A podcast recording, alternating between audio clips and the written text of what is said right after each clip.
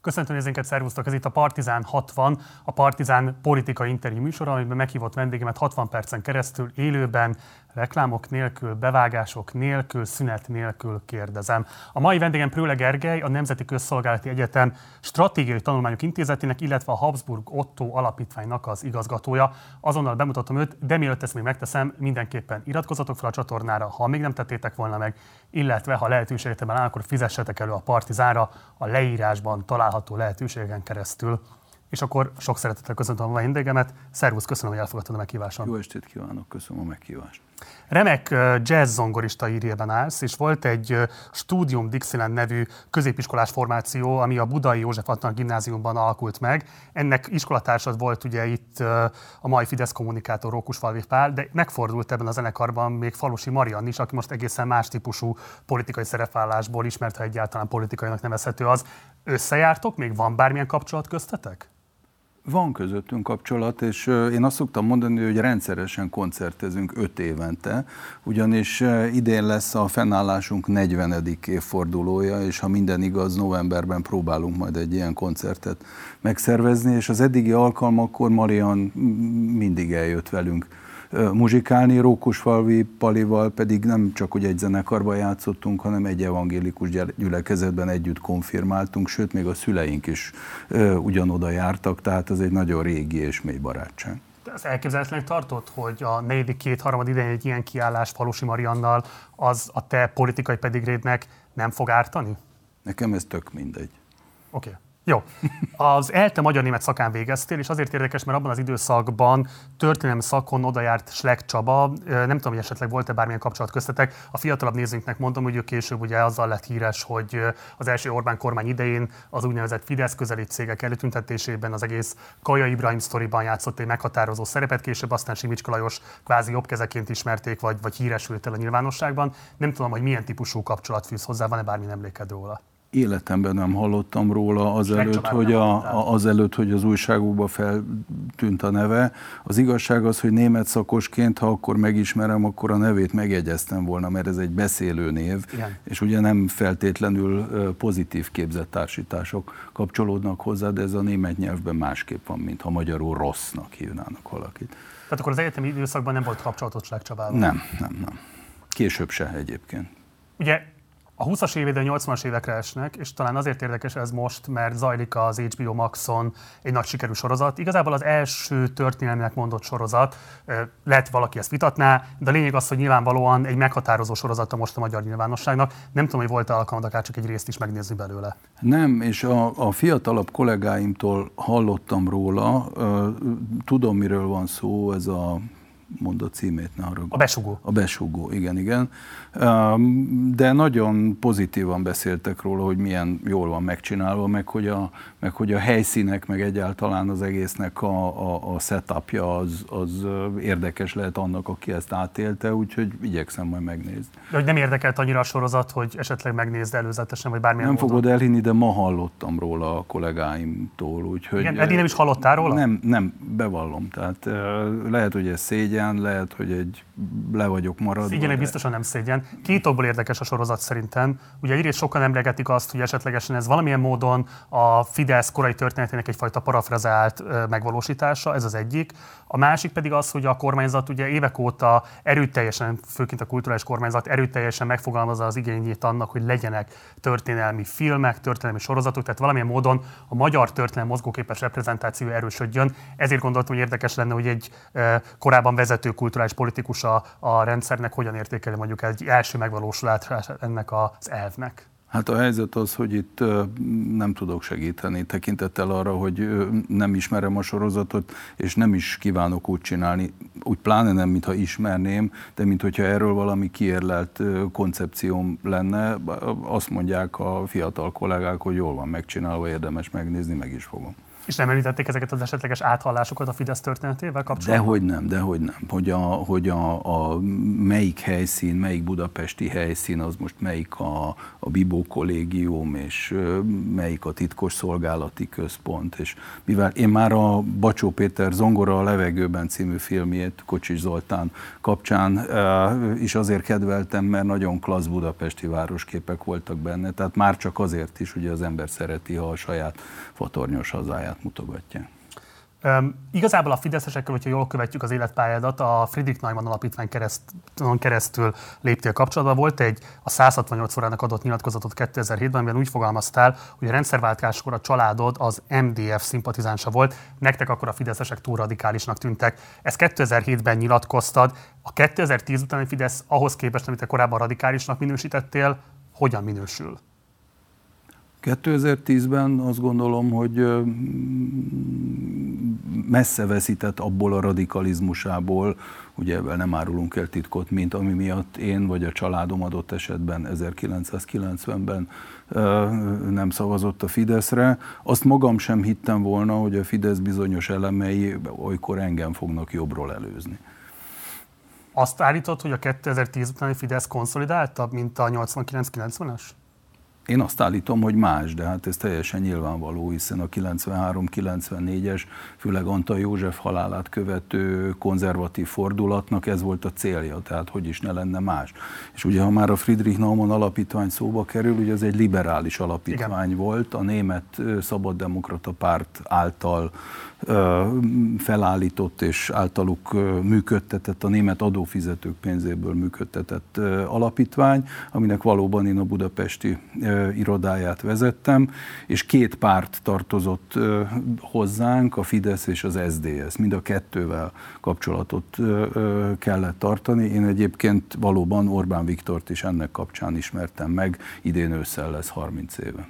Visszatérve egy kicsit a 2010 utáni Fideszhez, tehát ha jól értem, azt állított, hogy nem volt radikálisabb, vagy más volt, mint a 89-90-es vagy a 90-es évek elejének a fidesz.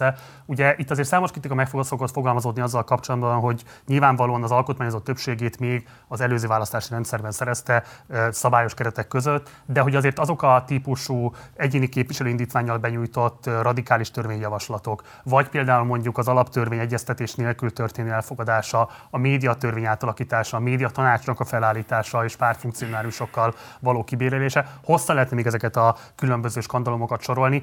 Ezeket te nem tartod kellőképpen radikálisaknak?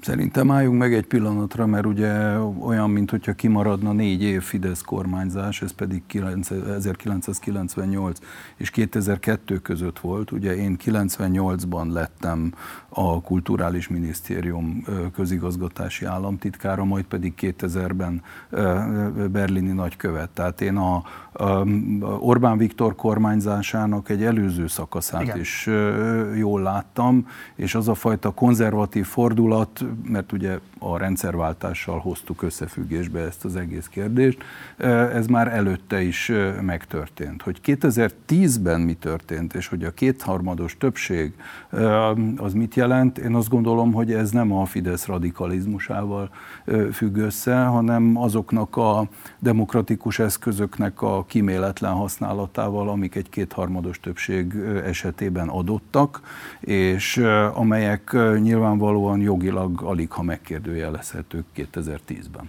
Tehát a te megítélésed vagy jellemzésed szerint kíméletlen, ám de demokratikus volt a törvényalkotás. Pontosan.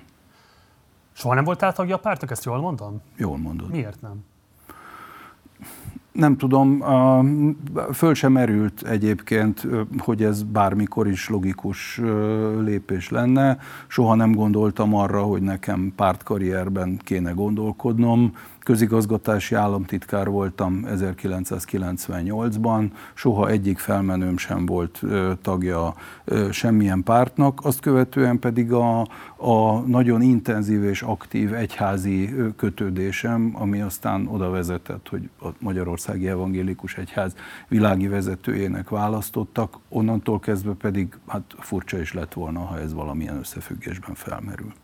Békemeneten kim voltál most márciusban? Nem voltam kint. Volt valaha olyan békemenet, amire elmentél? Nem volt olyan. És miért nem? Ez ugye azért mégiscsak a Fidesznek a legnagyobb népünnepéje, fontos legitimációs eszköze is sokszor egyébként a hatalom gyakorlásának. Kvázi úgy lehet hallani, hogy az kötelező a különböző nobilitásoknak felvonulnia. Miért nem tettél így? Nem gondolom, hogy bármiféle demonstráción való részvétel az szükségszerű velejárója lenne bármiféle meggyőződésnek. Semmilyen más megmozduláson nem voltam kint. Valahogy nem szeretnék úgy tenni, mintha ez valami arisztokratikus távolságtartás lenne, egyszerűen nem volt voltam. Pedig annak tűnik egy kicsit azért. Hát ha te annak látod, lásd annak, mondom, ilyen rendezvényeken nem nagyon voltam ki. Nem is kaptál semmifajta presszionálást arra vonatkozóan, hogy esetleg mutasd meg magad ezeken a felvonulásokon? Soha semmiért nem kaptam.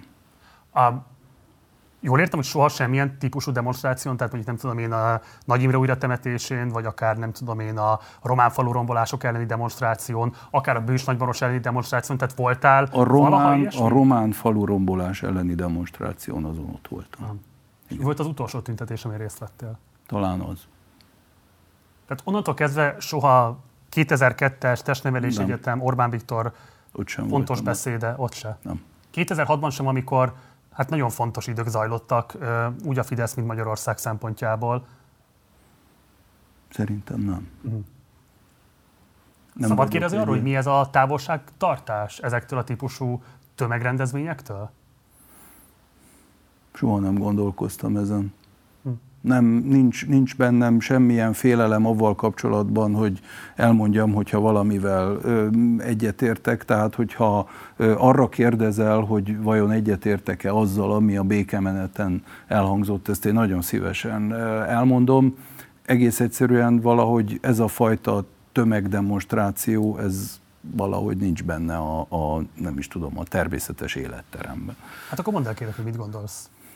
Kérdezd, hogy melyik, melyik a, békével kapcsolatban? A felvonulás egészéről. Ugye, csak hogy akkor idézzük meg, mert egy kicsit már eltelt azóta az idő, ez egy békemenet névre hallgató felvonulás, egy nagyon fontos identitásképző tömegrendezvény a Fidesznek, ami azért volt különösen izgalmas, mert hogy az ukrajnai háború kirabbanása után szervezték, anélkül, hogy ukrán zászlók felvonultak volna a tömegben, anélkül, hogy a színpadról Orbán Viktor bármilyen típusú markáns szolidaritási gesztust tett volna akár Ukrajna, akár Zelenszky elnök mellé, tehát hogy egy elég ellentmondásosan a béke jelszavával felvonult tömeget lehetett látni. Mit gondolsz erről? Én azt gondolom, hogy a modern politikának van egy olyan eszközrendszere, és ez talán kicsit válasz a, a te előző kérdésedre is, amiben én nem érzem feltétlenül komfortosan magam, ezért is nem vagyok politikus. Mm. Tehát én azt gondolom, hogy a szavazat maximálás az egy teljesen legitim politikusi törekvés, ami olyan dolgokkal jár együtt, például pártfegyelem, ami a pártagokra vonatkozik, ami nekem különböző okokból nem a sajátom. Na most az Ukrajnával kapcsolatos kérdések, lehet, hogy erről majd még bővebben is fogunk beszélni, én azt gondolom, hogy egy választási kampányban ez a típusú béke propaganda, annak fényében, hogy, és ebbre különböző mérések vannak, hogy a magyar emberek erről mit gondolnak, a választási kampánynak egy lehetséges eszköze, hogy ez egy választás után milyen módon tartható vagy tartandó, vagy mit kéne gondoljunk arról, vagy milyen módon kéne adott esetben a, a magyar embereknek elmondani, hogy nekik távlatosan mi lenne a jó, vagy mi lehet a jó, ez egy más lapra tartozik a békemenetnek az ukrajnai háborúval kapcsolatban megfogalmazott attitűdje az a te politikai, morális ízléseddel összhangban áll? Ne arra úgy felidéznéd, hogy mi volt ott a békemenet attitűdje. Hát, amit az előbb vázoltam neked. És pedig?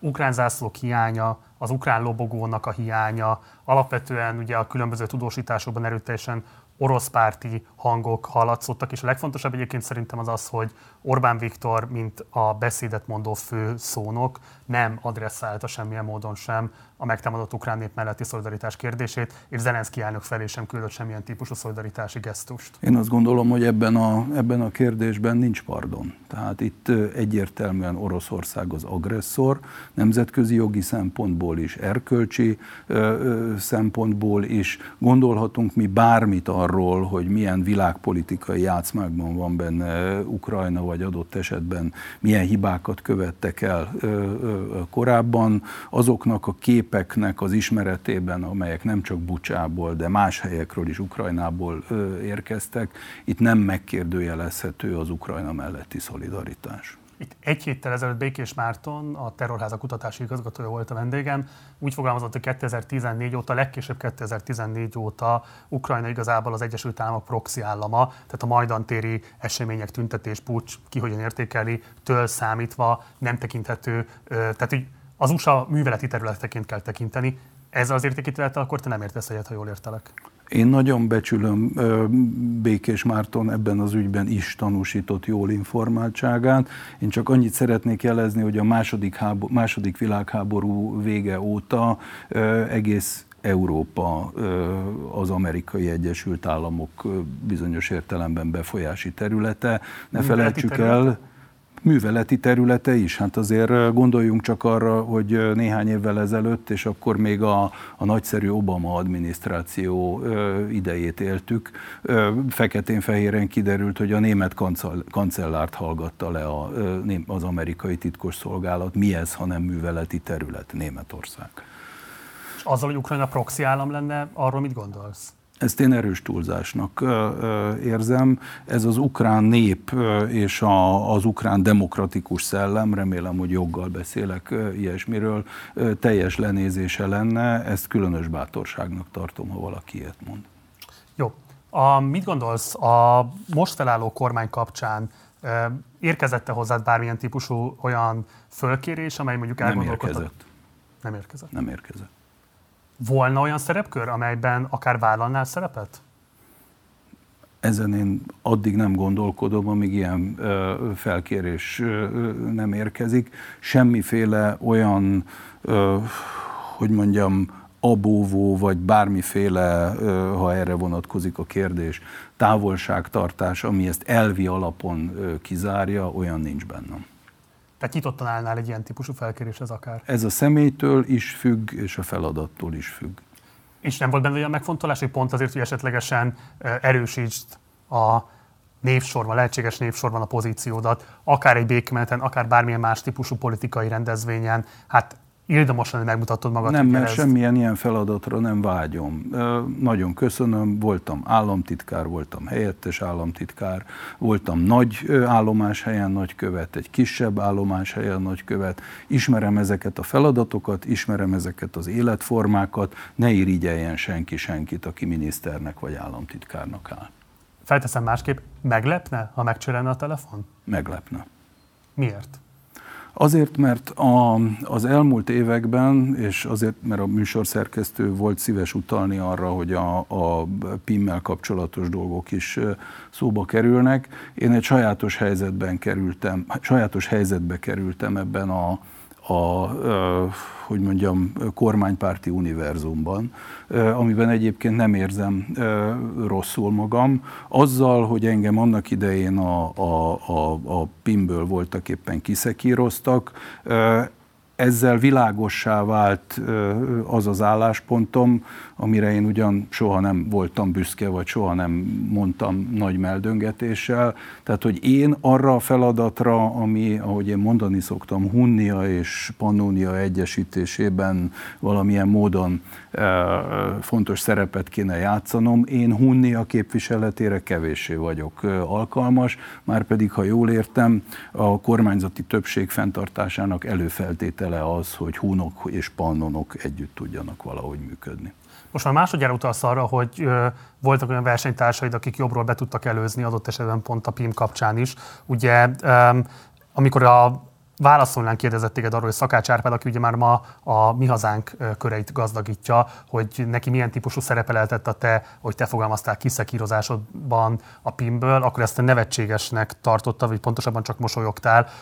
Ennyi évtávlatában most már kimondható, hogy Szakács Árpádnak meghatározó szerepe volt abban, hogy elfogyott körülötted a levegő? Hát Szakács Árpád elkezdte ezt a cikksorozatot, amire én reagáltam, mert ez az én természetem, hogy hogyha valami ilyesfajta személyes támadás érkezik, arra reagálok. Ezt azóta sem bántam meg, és nem tudom, én minden esetre azok között tartom magam számon, aki minden élete során eddig leírt sort bátran vállal, azt is, amit akkor a Szakács Árpáddal zajló polémiában tettem, hogy ez egy politikai konfliktussá nőtte ki magát, ahol az én leváltásom annak méltó demonstrációja volt, hogy, hogy a rendszer képes a hunokat is integrálni. Ez azt gondolom, hogy politikai szempontból érthető, az én személyes szempontomból igencsak sajnálatos.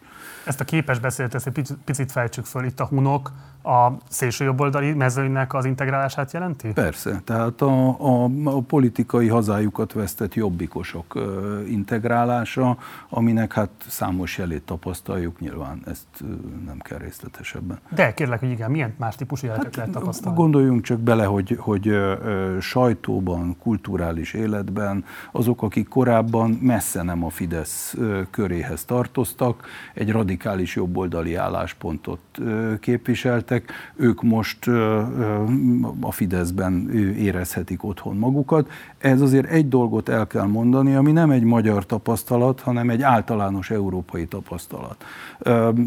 Polgári konzervatív erők önmagukban többséghez Európában sehol nem tudnak jutni akkor, hogyha nem tudják valamilyen módon a szélső jobboldalt integrálni saját magukba. Tehát ez a, ez a kunst, nem tudom másképp mondani, hogy a, a polgári liberálistól, vagy a konzervatív liberálistól egészen a, a radikális jobboldalig egy olyan tábort összetartani, ami többséget képes produkálni.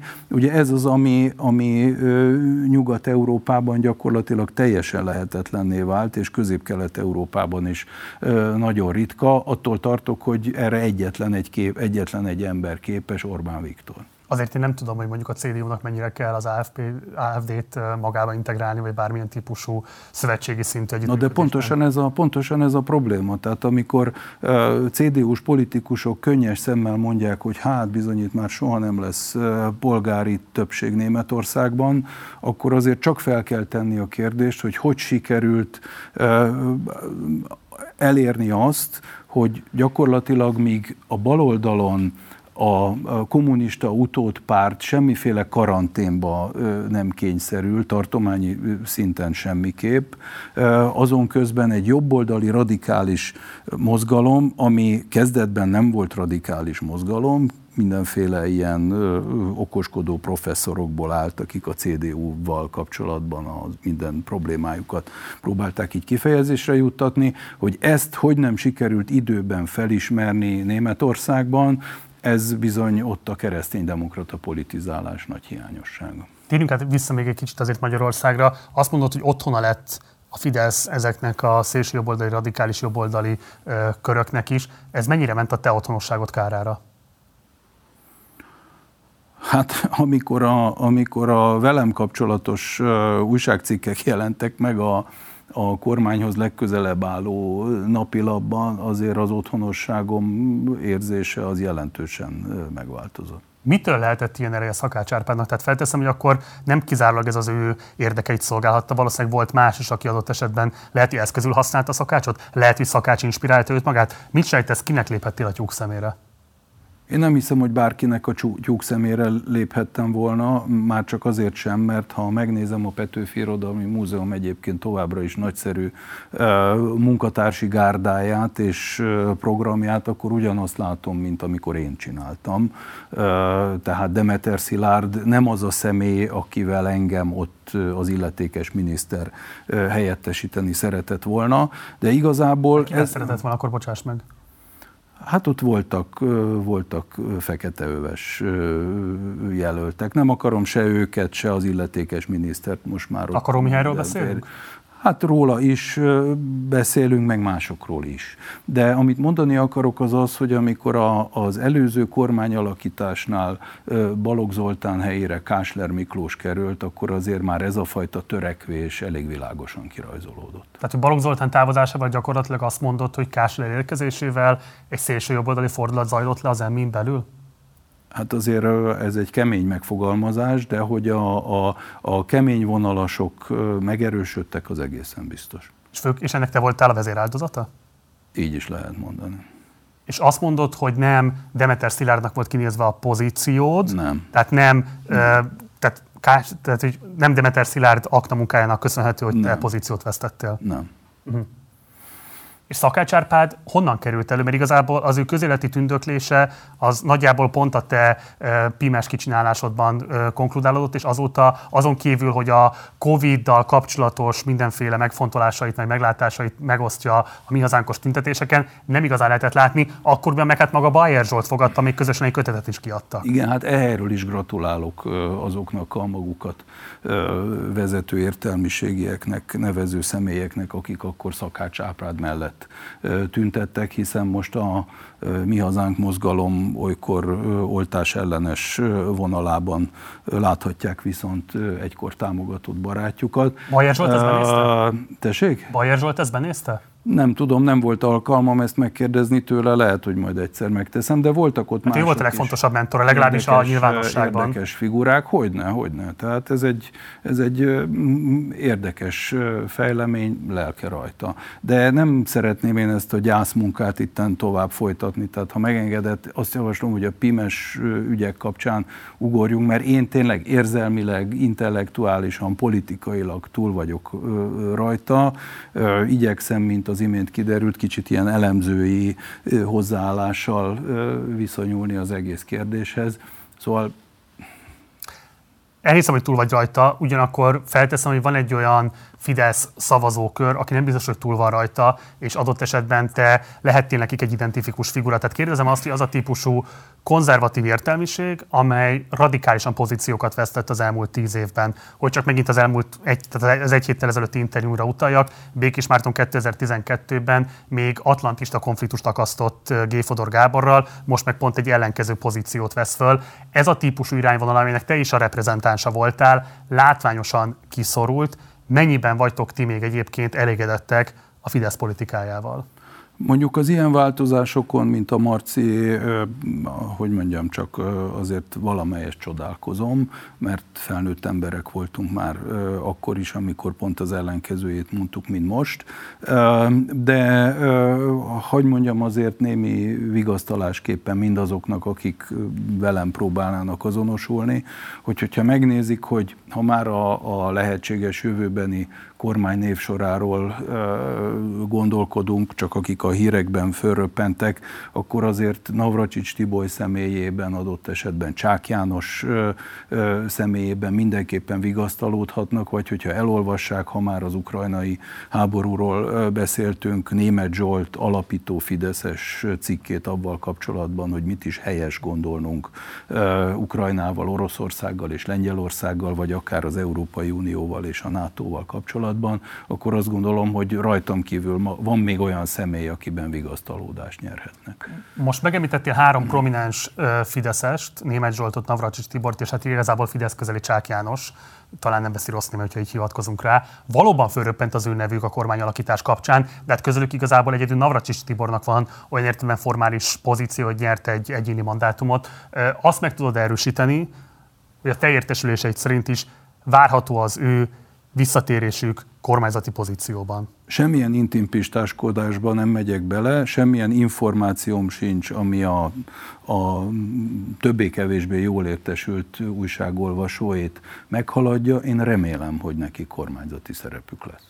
Ez szerinted a te pozíciódra is érdemi hatással lenne?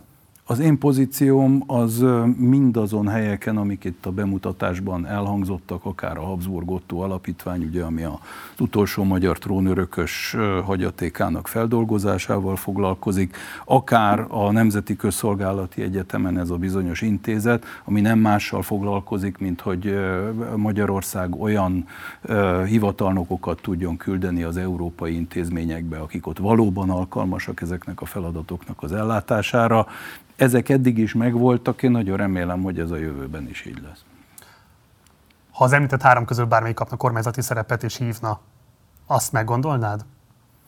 Nem csak uh, róluk beszélek, én azért uh, azt többször elmondtam, még a Magyar Narancs hasábjain is, hogy velem Gulyás Gergely a legzűrösebb pimes időszakban is nem csak hogy szolidáris volt, hanem nyilvánosan kormányinfókon is megvédett. Tehát én azt gondolom, hogy, hogy a... Akkor mitől erősebb, bocsáss meg, mitől erősebb Szakács Árpád, Kásler Miklós, Gulyás Gergely, aki mégiscsak a miniszterelnökséget vezeti, és ilyen szempontból a miniszterelnök meghosszabbított keze a nyilvánosságban. Mitől nem tud az ő szolidaritása ellenerőt képezni egy szakácsista puccsal szemben? Hát a miniszterelnöknek is két keze van.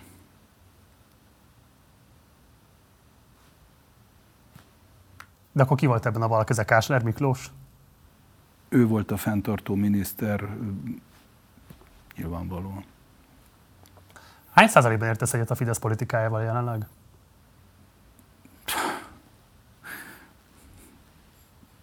Nyilván nem száz de hogy most ez a, a 60 és a 90 között pontosan hova esik, hogyha részletesen végig megyünk egyes témákon, én nagyon szívesen elmondom, hogy mivel értek egyet és mivel nem.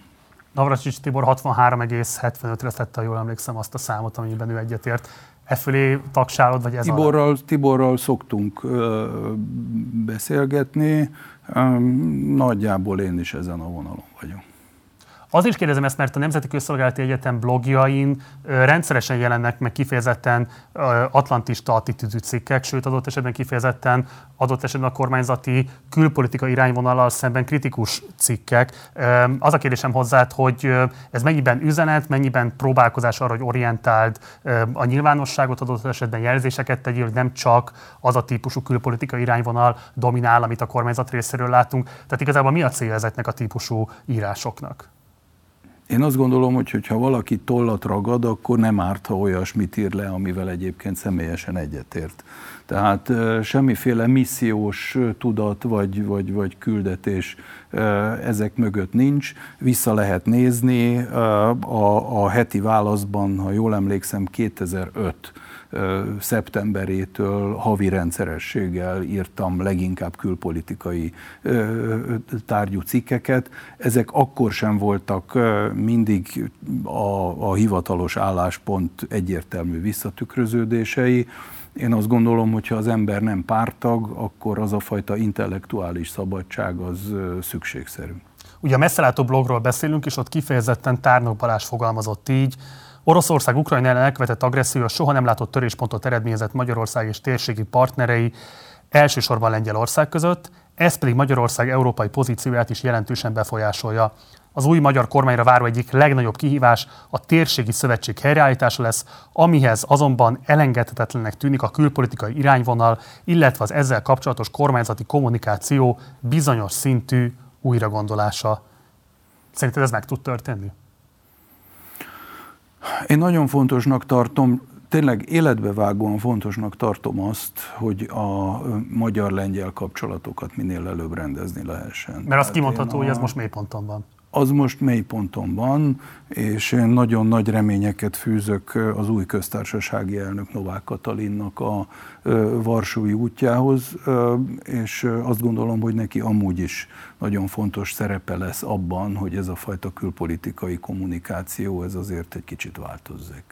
Szijjártó Péter, aki egyenesen Lavrovtól vette át a barátság érdemrendet, és máskülönben is egyébként fontos szövetséges, vagy fontos közvetítő volt Oroszország és Magyarország között, személyében alkalmas arra, hogy ezeket a viszonyokat Lengyelország-Magyarország vonatkozásában reparálja?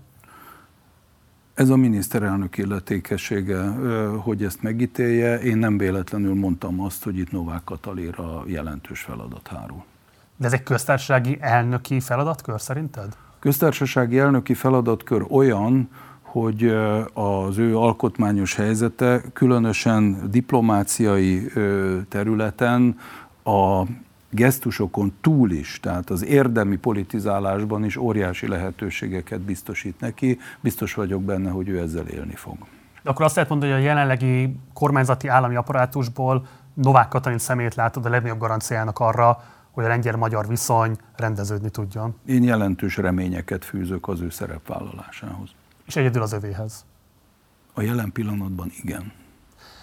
Tavaly a... hát bocsánat, azért itt ne felejtsük el, a miniszterelnöknek nagyon fontos szerepe lehet ebben, és már több olyan alkalmat láttuk, amikor a, amikor a visegrádi együttműködés elég gyenge lábakon állt, tehát a, a válságos helyzet ott sem ismeretlen, gondoljunk csak 2002-re, amikor a Benes dekrétumok kapcsán egyébként pont a Manfred Schulz, ugye akkor, aki még az európai baloldal vezetője volt az Európai Parlamentben, ő facilitálta ezt a, ezt a konfliktust. Abból is ki tudtunk jönni, tehát azért itt, itt a miniszterelnöknek biztos, hogy ebben nagyon fontos szerepe van, de rajta kívül igen, ismétlem, Novák Katalin.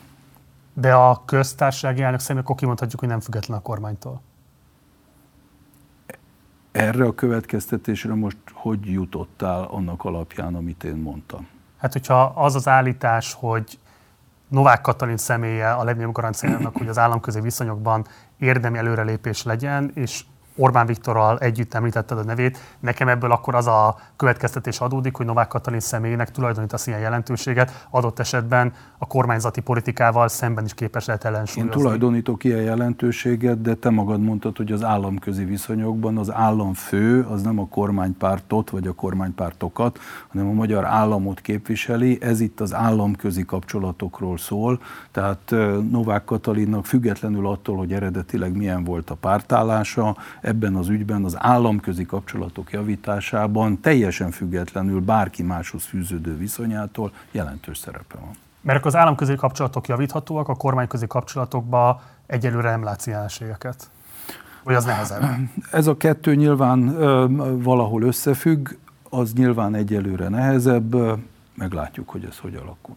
Kijelenthető az, hogy a jelenlegi kormány azt a típusú hintapolitikát, amit sokan, például te magad is érdemeként írtál le az Orbán kormánynak, kritikusai nyilvánvalóan elmarasztalóan nyilatkoztak erről, nevezetesen, hogy megpróbált egyenlő távolságot tartani a nyugati szövetségi rendszerektől és a keleti kapcsolatoktól is, tehát megpróbálkozott egy olyan típusú húz meg, erez meg állapottal, ami egyszerre tartja bent az EU-ban, a NATO-ban és az egyéb szövetségi rendszerekben Magyarországot, de közben azért kikínyul keleti államok vagy keleti szövetségi rendszerek irányába is. Szóval ez a típusú balanszírozás, ez mindenképpen azért átbillent az orosz barátság irányába?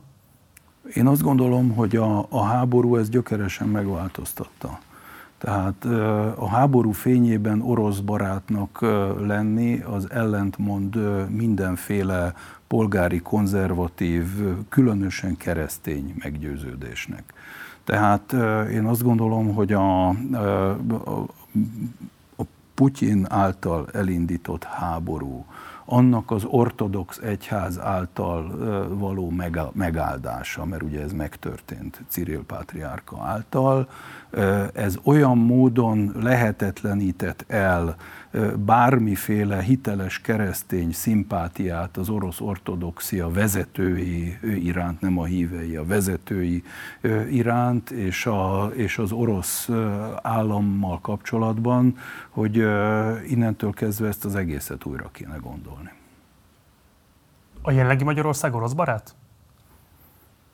A jelenlegi Magyarország azt gondolom, hogy nem lehet már orosz barát, ez el is hangzott többször, hogy mi egyik oldalon sem állunk, hanem ugye a béke oldalán állunk. Szerintem mindenki érzi, hogy azoknak a képeknek ismétlem a láttán, amik a különböző háborús helyszínekről jönnek, az orosz, az orosz barátság az, egy, az egyszerűen lehetetlen. Azt írtam, hogy nem lehet, de jelenleg az? Én remélem, hogy nem. Ugye itt több dologról is lehet hallani. Lehet hallani arról, hogy Magyarország erőteljesen vétózza azt, hogy a foszilis importban bármilyen típusú korlátozással kelljen élni. Ugye a MOLT próbálják most valamilyen módon kivonni ez alól az esetleges embargó alól. Ugye lehet tudni azt, hogy Magyarország bár egyébként követi a különböző szankciós politikákat, azért jelentős, szimbolikus gesztusokat tesz annak érdekében, hogy az Oroszországgal képített stratégiai kapcsolataiban nem nagyon kényszerüljön hátraarcra. Tehát ezek mellett azt gondolod, hogy az orosz barátság nem jellemzi Magyarországot? Én azt gondolom, hogy itt szét kell választani a dolgokat, mert egy dolog a, a különböző uh, gesztusrendszer és a, és a retorika, ami egész egyszerűen nem lehet orosz barát. A másik pedig azok a gyakorlati szempontok, amiket te felvetettél. És itt azt kell mondanom, hogy a, a nyugati kommunikáció, és itt elsősorban a németet figyelem ebből a szempontból, azért olykor meglehetősen elvakult olyan ügyekben, amikor olyan szankciókat követel Oroszországgal szemben, amelyek nyilvánvalóan nem, hogy meggyengítenék, hanem teljesen megroppantanák azokat a gazdaságokat, amelyek elfben arra lennének hivatva, hogy Ukrajnának segítsek, segítsenek. Volt egy korábbi osztrák alkancellár, nemrég halt meg, Erhard Buzeknek hívták, aki azt mondta, hogy a nyugat egészen addig fogja segíteni Ukrajnát, amíg, a, a, amíg ebbe az utolsó ukrán is bele nem gebed. Tehát egy, egy nagyon nehéz ilyenkor olyan észszerű javaslatokat tenni, amelyek erkölcsileg is vállalhatóak annak fényében, amiket egyébként orosz rémtetteket Ukrajnából érkező képekkel látunk. De ugyanakkor azt nem szabad elfelejteni, és itt mi végül is kis pont vagyunk, bár fontos, hogy tényleg vigyázni kell arra, hogy ezek a gazdaságok ne roppanjanak meg. Ahol az én már az imént is említett ilyen kommunikációs fenntartásaim vannak. Tehát az például nagyon fontos lenne, és erre biztos, hogy vannak megfelelő kommunikációs eszközök, hogy ne csak a rezsicsökkentés fontosságáról beszéljünk, és arra, hogy drága magyar adófizetők milyen fontos, hogy továbbra is többé-kevésbé olcsó jussatok energiához, hanem például ez egy kiváló alkalom lenne arra is, hogy bizonyos fogyasztási szokásokat meg lehessen változtatni. Azt látjuk, hogy a német zöldek ezen a hullámon erőteljesen lovagolnak, és érdekes, hogy az ő egyébként pacifista beállítottságukat meghazudtoló fegyverbarátság vagy háború pártiság az áttételesen végül is a foszilis energiáktól való teljes elzárkózást is magában hordja. Mi nyilván, vagy én nem ezen a nyomvonalon vagyok, én csak azt mondom, hogy hogyha például azt lehetne tudatosítani, hogy a bevásárlóközpontokban mondjuk nem kéne 26 foknak lenni télvíz idején, vagy hogy bizonyos energiatakarékossági megfontolások akár az orosz invázió elleni tiltakozásként az egyes emberben is megfogalmazódhatnának, ezt én egy jelentős civilizációs lépésnek tekinteném ha ellenzéki miniszterelnök jelölt lennél, mint ahogy nem vagy, de hogyha az lennél a kampányban... Ezzel ne játszunk ezzel a gondolattal. Akkor, akkor azért ezekért a mondatokért alaposan megforgatnak téged a megafon a kameráján. Ugye Márkizai Péter volt az, aki hasonlóképpen fölvetett bizonyos ilyen úgynevezett alternatív rezsicsökkentési módszereket, kb. hasonló lágében, mint amiről most te beszéltél, és hát ezért elképesztő módon offenzívá alávette őt a Nem vagyok miniszterelnök jelölt, és elmúlt a ö, választási kampány. Én azt gondolom, hogy Magyarország egy, egy nagyon szép és boldog hely lehetne, bizonyos civilizációs szempontokat talán érdemes lenne jobban kidomborítani, és hogyha megnézzük az, ami az elmúlt időszakban történt, akár csak a Covid-ot, akár minden olyan fejleményt, ami azért a, a modern embert, és itt hogy használjam egy kicsit a, a, a, a keresztény szóhasználatot, tehát a teremtett világ iránt érzett felelősség, hogy ez valamilyen módon jobban előjöhetne, hogy nem kéne ennyire a fogyasztásra koncentrálni, nem kéne télvíz idején Dél-Amerikából importált málnát tenni, nem kéne fillérekért a világ végére elutazni olcsó repülőjáratokkal. Tehát, hogy valamilyen módon azt megbecsülni, ami itt ebben az országban van, és ami az emberek életformáját anélkül is boldoggá tudná tenni, hogy ezekkel a luxus ügyekkel él, ez szerintem egy nagyon fontos üzenet lenne, aminek ráadásul még ebben a jelen helyzetben az a politikai haszna is meg lehetne, hogy kevesebb orosz gázt fogyasztunk. Beszéljünk kicsit Németország helyzetéről, mert a magyar kormány és a kormányzati nyilvánosság is szereti egyébként kihangsúlyozni azt, hogy mint a Németország szerepe egy kicsit elsikhatna a nemzetközi diskurzusban. Részben arra vonatkozóan, hogy a Merkel érában milyen módon engedtek a putyini nyomásgyakorlásnak, részben, hogy az északi áramlat kettő megépítésével hogyan ásták alá Ukrajna geopolitikai jelentőségét, részben pedig azzal kapcsolatban, hogy mintha lehet, hogy ők maguk putyinistábbak lennének Magyarországnál, csak egyszerűen jobb a pedigréjük, mint az Orbán kormánynak. Mit gondolsz Németországnak a háborús helyzet kialakulásában játszott felelősségéről, még inkább egyébként Putyin eszkalációjának betöltés szerepében játszott bármilyen típusú funkciójukról? Ez egy nagyon fontos kérdés, mert Németország, amit valóban én diplomáciai szolgálatom kapcsán, de az előtt is, meg azóta is nyilván közelebbről figyelek, ez nem pusztán a második világháborút követően, és nem pusztán a Willy Brandt által képviselt keleti politika jegyében, hanem évszázadokra visszamenőleg a porosz birodalom kezdete óta ugye a két kontinentális hatalom együttműködéséről szól. Oroszországból jön a nyersanyag, Németországból jön a technológia. És ha ehhez még azokat az apró ilyen kis történelmi színeseket is hozzávesszük, hogy az orosz történelem egyik legnagyobb politikai vezetője, Nagy Katalin cárnő, az voltak éppen egy német hercegnő volt, és ha még azt is hozzátesszük, hogy Angela Merkel íróasztalát egyetlen egy személynek a képe díszítette, és pedig ennek a Nagy Katalinnak a képe, tudjuk, hogy például a Krím meghódításában ugye ez a Novarasia, ami ott dél Dél-Ukrajna mai napság. Tehát ez egy olyan történelmi kapocsa két ország között, ami, ami egy nagyon mély geopolitikai összetartozást jelez.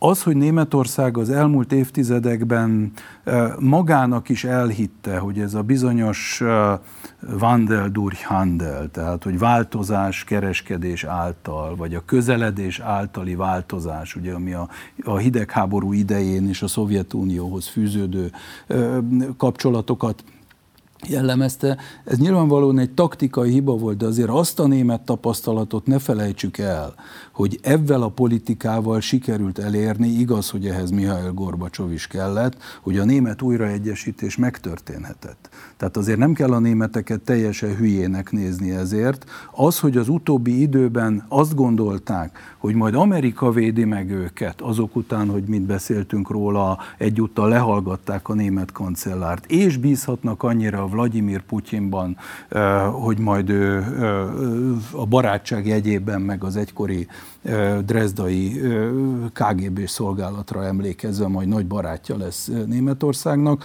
Na hát ez egy történelmi tévedés, amit most látványosan belát mindenki. De azért elképesztett téged is, amikor pont Olaf Scholz volt az, aki bejelentette azt, hogy egy történelmi léptéki haderőfejlesztésre szánja el magát a német szövetségi kormányzat.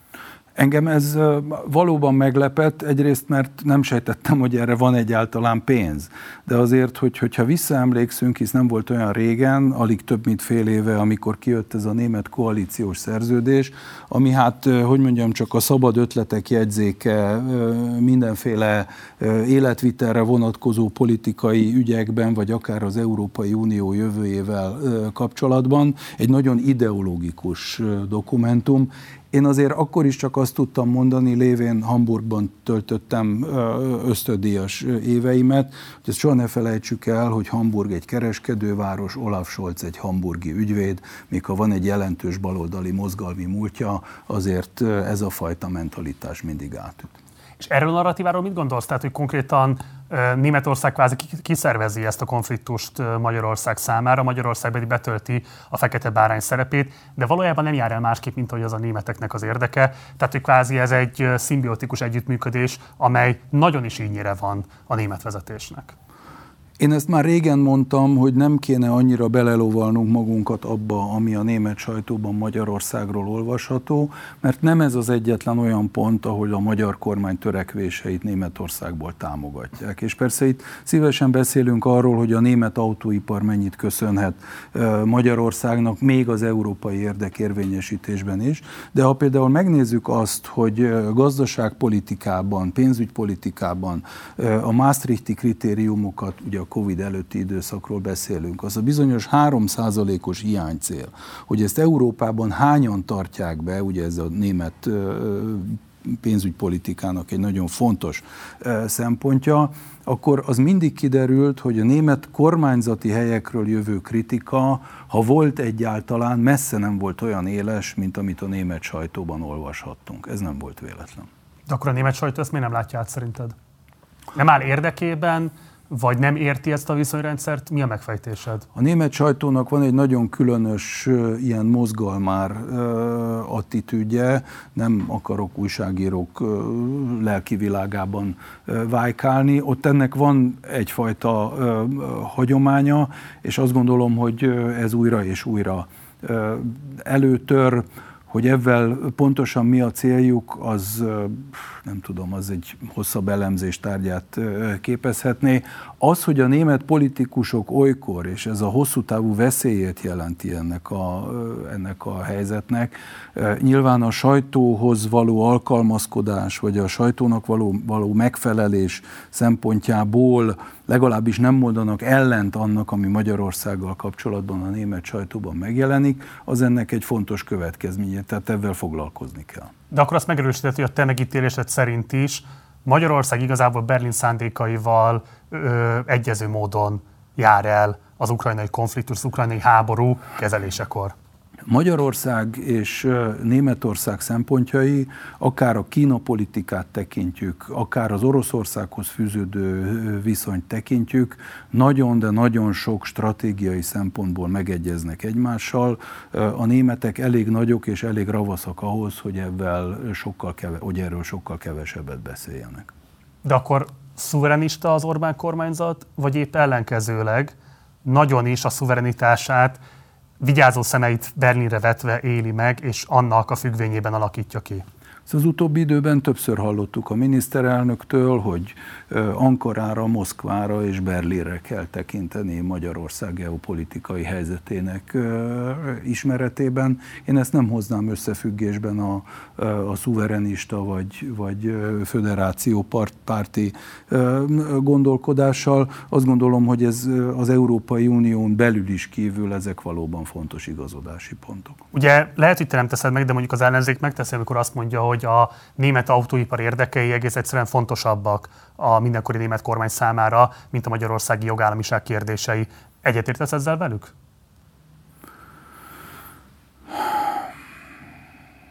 Nem. Miért nem? Hát azért, mert egy én azt gondolom, hogy az ellenzéki politikusok is pontosan tudják, hogy egy ország politikájának a kialakításában a saját iparágaihoz, pláne egy ilyen vezető iparágához fűződő viszony, az semmi, semmiféle kizárólagosságot nem jelent. Tehát nem, nem az van, hogy van az egyik és van a másik, hanem ez a kettő mindig együtt érvényesül, és hogy, hogyha adott esetben az ellenzék elégedetlen azzal, hogy Németországból kormányzati szintről mennyire kritizálják, vagy mennyire nem kritizálják a, az Orbán kormányt, ehhez képest egy nagyon leegyszerűsítő magyarázat az, hogy azért, mert a magyar, magyar kormány a német autóiparnak olyan kedves.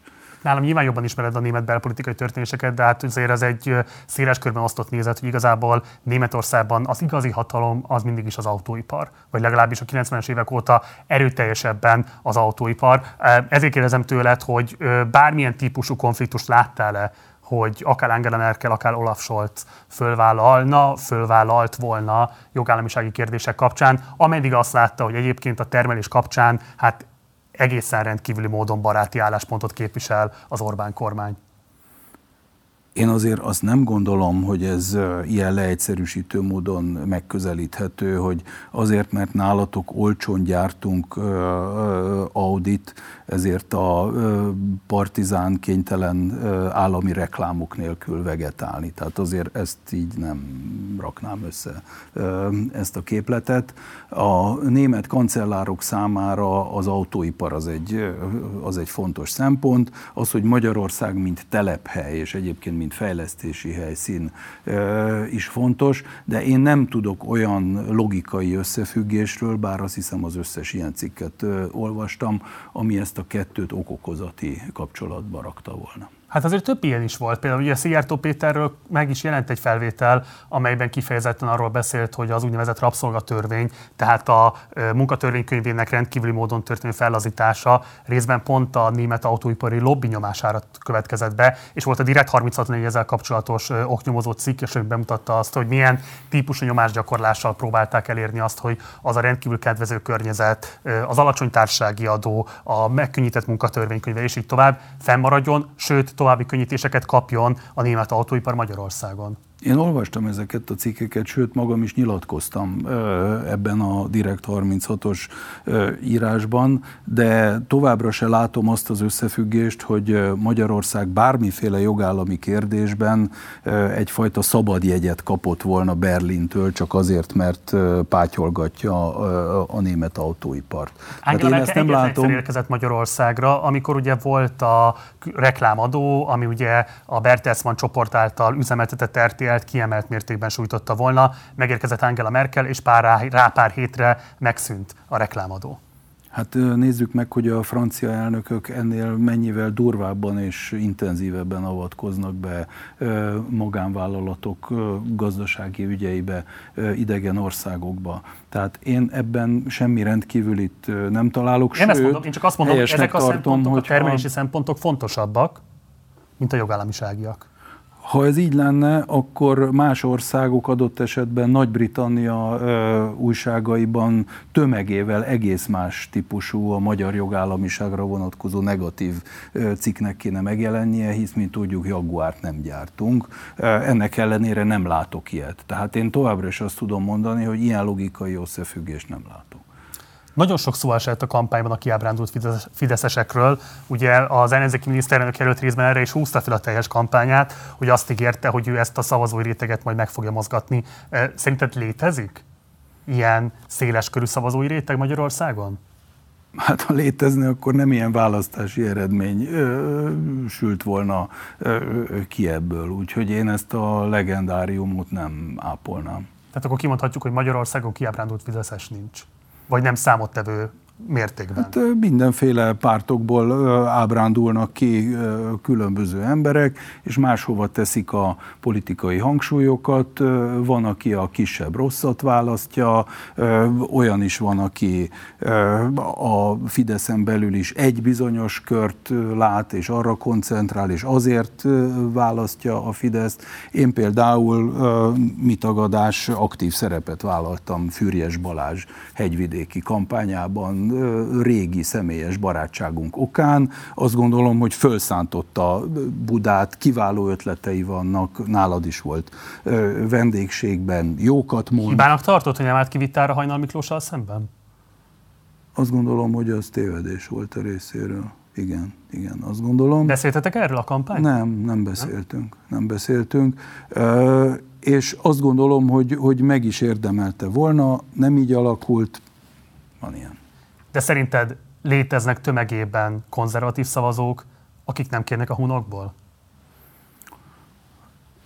Biztos, hogy léteznek, csak ők a, a kiváló kommunikációs stratégák tevékenységének következtében ők mind csak Gulyás Gergelyt, Navracsics Tibort és Csák Jánost látják, esetleg Német Zsoltot, és azért ne felejtsük el, van erre egy kedvenc példám, sokan szörnyűködtek azon, hogy a választás véghajrájában Orbán Viktor kisgrófóval ékesítette az ő Facebook oldalát. Én azt gondolom, hogy mindenki, aki számára orfacsaró kisgrófó és Orbán Viktor közös megjelenése, azok üljenek be a felújított zeneakadémiára, vagy menjenek be a Magyar Zeneházába, ezen esetleg nézzenek körül a Szépművészeti Múzeumban, és akkor rögtön majd másképp látják a világot.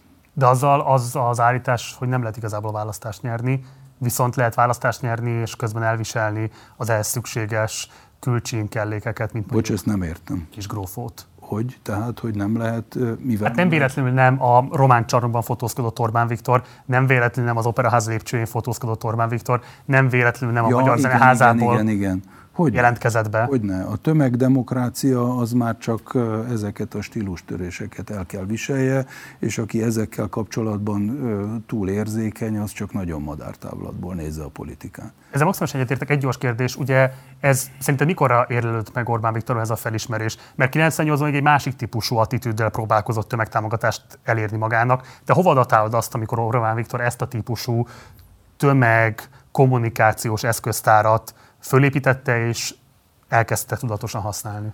Én azt gondolom, és ez nem meglepő, őt két alkalommal érhette ezzel kapcsolatban nagy megrázkódtatás. Az egyik a 2002-es vereség, ami szerintem egy nagyon jó kormányzati teljesítményt követően lepte őt meg. A másik pedig az, ami, ami 2006-ban történt. Tehát az a, a magyar demokráciában, a, a, a hazugság kultuszában az egy olyan, olyan törés volt, ami persze lehet, hogy a modern, leegyszerűsítő kommunikációs eszközök elterjedésével is összefügg.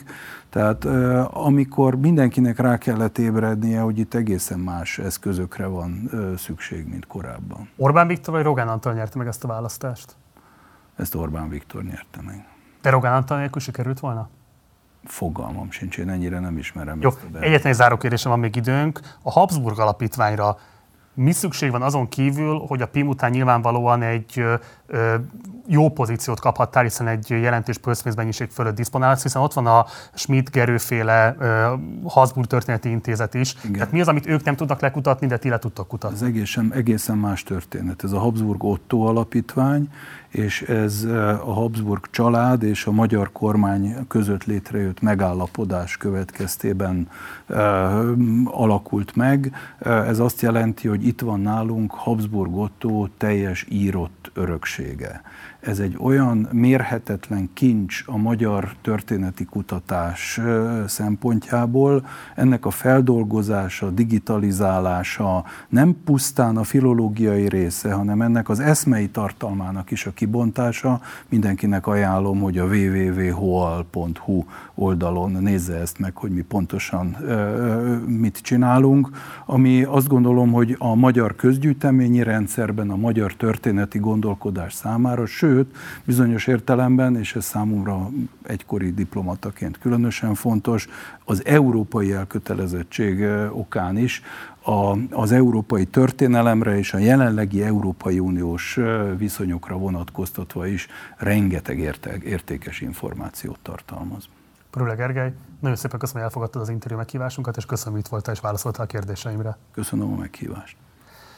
Ez volt a beszélgetésem Prőle Gergelyel, hogyha esetleg menet közben csatlakoztál volna be, akkor hamarosan, hogy vége lesz ennek a közvetítésnek, vissza tudod nézni a teljes interjút, illetve ha szeretnéd, akkor meg is tudod hallgatni a különböző podcast platformokon az adás végével egy időben elérhető podcast formájában is. Ez a beszélgetés és az összes korábbi Partizán 60-as beszélgetés is.